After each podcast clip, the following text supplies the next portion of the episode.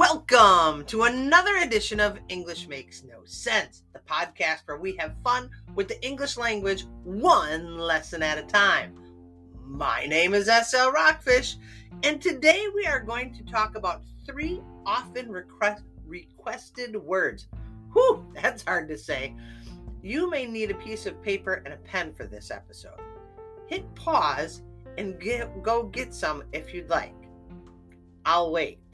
Okay? Today's words are through, throughout, and thorough. Did I go too quickly? Let me slow things down.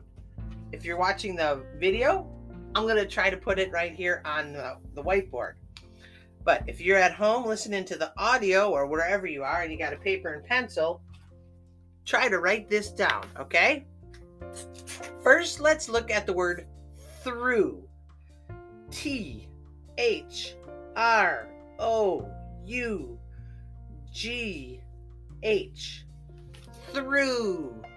Yeah, through. Through is a preposition, meaning moving in one side and out the other side. I walked through the doorway into the store. Or it can mean continuing in time toward completion of a process or period. Whew, that's a mouthful. Here's an example. We were almost through with dinner when Bill arrived. Way to go, Bill. As an adverb, through modifies the verb. You know, adverb, add something to the verb, and means go into one side and out of the other side of an opening, which sounds suspiciously like the preposition, I know. Here's a sentence. We went through the tunnel. Or it can mean to continue in time toward the completion of a process or period. Again, another mouthful. As in, this new job will keep Joe employed through the end of summer. Here are some quick uses for the word through. Are you ready? You don't have to write these down. Just listen to them. Again, I got a frog in the throat. I am through. That means I am done. We are almost through with our lunch. We're almost finished with our lunch. She runs her hands through her hair. If you watch the video edition of this on the YouTube channel, you'll see me running my hands through my hair. Whew, my hair is a mess.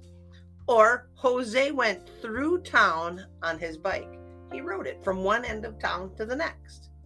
Okay, now I think I'm through with through. For now. Let's look at throughout. If you're writing this at home, throughout is T-H-R-O-U-G-H-O-U-T.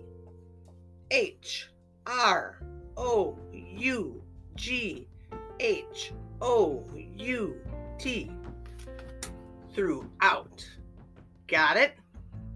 As a preposition, it means in every part of a place or object. For example, the joy was felt throughout the school. I love joyous schools. As an adverb, it has the same meaning in every part or place or object, as in this sentence. The news spread throughout the land. Where did it spread? Throughout the land. Here are some ways to use throughout. All throughout my life, I have been happy. Or the results of the election were felt throughout the country. We worked on our project throughout the day, for the whole day, throughout the day, never stopped. And finally, the story spread throughout the land. Whew, that's a lot of throughout. Let's turn to, here's a big one, thorough. Thorough. Oh, sure, when you look at it, it looks like though rough or though row, but we pronounce it thorough. You can write this out, T-H-U-R-O. And if you're watching at home on the video, then here we go. We're going to do you are dash O-H. So this is how it would be pronounced. Thorough. Thorough. Sound it out. Thorough. And now we're going to spell it like it really is spelled. T-H-O-R-O-U-G-H. Whew. Look, there's that word rough again. R-O-U-G-H. But thorough. That's how we pronounce it. It looks like though rough, but it's not. No, no, my friend. It's thorough. Thorough means complete, total. To do something completely with care. To do something partially, but rather to not do something partially, but rather do it in a complete and total job. No detail left undone. A thorough job. For example, she did a thorough job on the house. Or, the police gave it a thorough investigation. Or, he did a thorough job on my car. You can't tell it was in an accident. Thorough. I hope you now have a thorough understanding of this word. Whew, that is a lot about three words that look alike. Let me see if I can put them to verse. You know I have to do a verse. Whew, here we go. Oh, through, you look so tough. Why? Because if you take away your TH, you get rough. But you are pronounced with a long U. I don't understand why, but what can I do? I can use you when I go from one place to another. As in, I went through the door to find my mother. Or to say that I am finished. My work is complete. I can just say, I'm through. Isn't that neat? And finally, there is thorough. It rhymes with burrow. When something is done in a thorough way, every detail is complete. There is no more to say. These words look alike. Once committed to memory, it's like riding a bike. You won't forget how. Just start using them now. What? Come on, English.